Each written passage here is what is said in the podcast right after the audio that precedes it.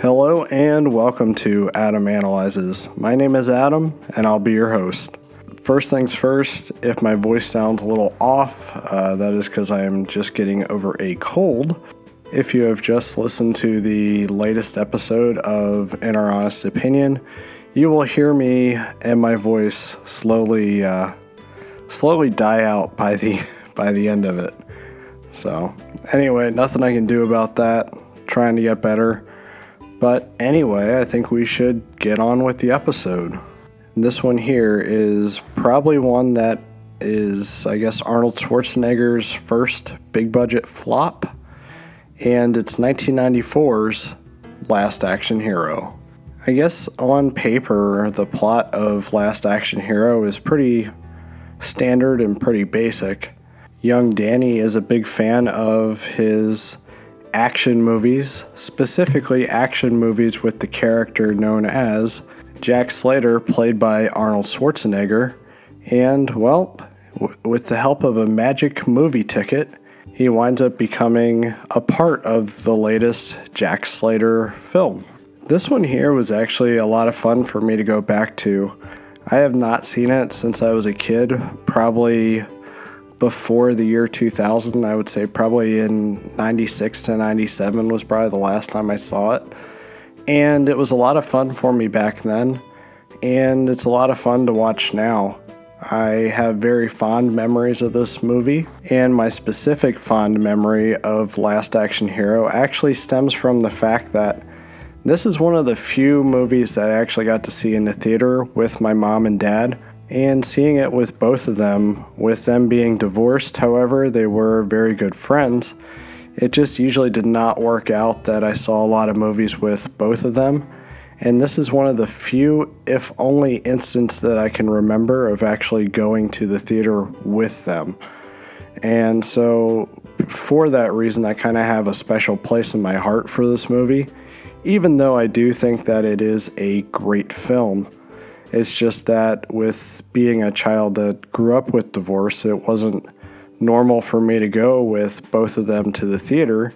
And it was great to be able to experience that. A little bit of normalcy there, which is a little different from what I perceived as normal. I remember going to see this movie and then also going to Burger King to get the Last Action Hero cup that had the little plastic thing and it would allow the cup to come to life. It was a gimmick, but hey, this was cool back in 1994. So, as far as the actual movie goes, I think uh, we should get into a little bit of possible history and maybe just discuss some of the cool things in the movie, specifically how Sony used it as a, I guess, big budget commercial there are two things that kind of come to mind with this movie, and that's the fact that this is the first time I can ever remember seeing a mini disc on screen. For those of you who do not know, the mini disc was a Sony developed platform that was kind of a miniature CD. And if I remember correctly, it was kind of housed in a plastic thing, so it gave you, I guess, the CD quality audio, but the convenience of a cassette tape but it was tiny. I remember seeing these things at Best Buy, and well, players were expensive, and I wasn't really too much into music at that time, but I do remember seeing some albums on it, such as Pearl Jam's Verses. But the format never took off, and it's cool to see it here. The other thing that's in this movie is actually the new Sony cell phone. At the time, cell phones were gigantic and big, and if you look at some of the cell phones that are used in the movie world, they appear to be a specific cell phone. And that specific cell phone was Sony's newest phone at the time.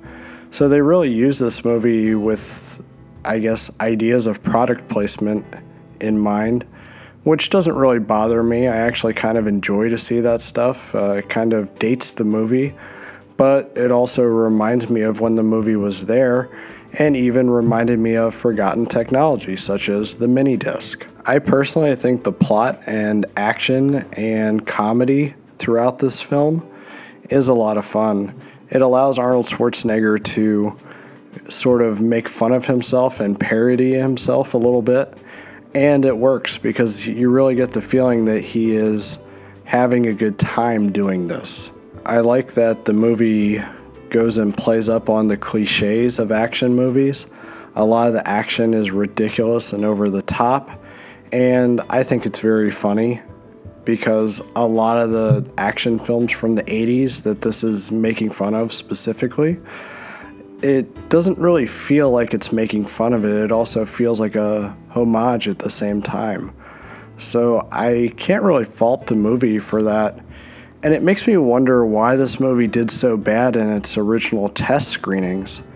From what I read about this movie, the test screenings were disastrous, and Sony spent all this money on the movie, and they figured that they were going to have a flop on their hands. So, what they did with the test results from the test screening, they actually ripped up the cards, which is pretty hilarious too. Remember how I said earlier that Danny got to be a part of the movie? Well, I think that the whole meta approach where Arnold Schwarzenegger is playing a fictional character in the movie and that this fictional movie world does exist, but it exists specifically in a movie world. I think it's actually a cool idea. And the fact that we are going and typing these scripts and directing these films, but yet they're filled with real life characters. They just don't realize that all of their actions are generally predestined. So we are like their God at that point. And it's just a fascinating idea. And I think the whole meta approach and breaking the fourth wall that they do here, I think it would be or would have been better appreciated I would say nowadays, or maybe even earlier in the in the 80s. It really does seem like it's a movie that it's a I guess the right movie, but it was at the wrong time because there's nothing really bad about the movie, and in many ways, it's pretty smartly written. Shane Black uh, co wrote the script for this one, and I think a lot of the stuff uh, is present that was in his other films, such as Iron Man 3. And that is the fact that a kid is helping out the hero here. And it's kind of cool because I think Shane Black's fingerprints are all over this movie, but but the whole breaking the fourth wall meta approach is even more fun when Jack Slater and the villain of the movie Benedict, when they actually make their way to our world, they come out of the movie screen. Uh, and it's just it sets up some really cool things, and that's where the whole meta approach. They were going to take out Arnold Schwarzenegger so that there could be no more Jack Slater films. And I think that was actually a pretty good idea, too.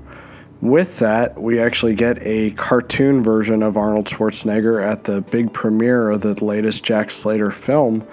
And it's kind of funny because you have his then wife, Maria Shriver. She's sick of hearing the stupid stuff that's coming out of his mouth in the interview. Sets up a pretty funny moment and also sets up some pretty awesome cameos too. A lot of these cameos at the premiere are blink and you'll miss them.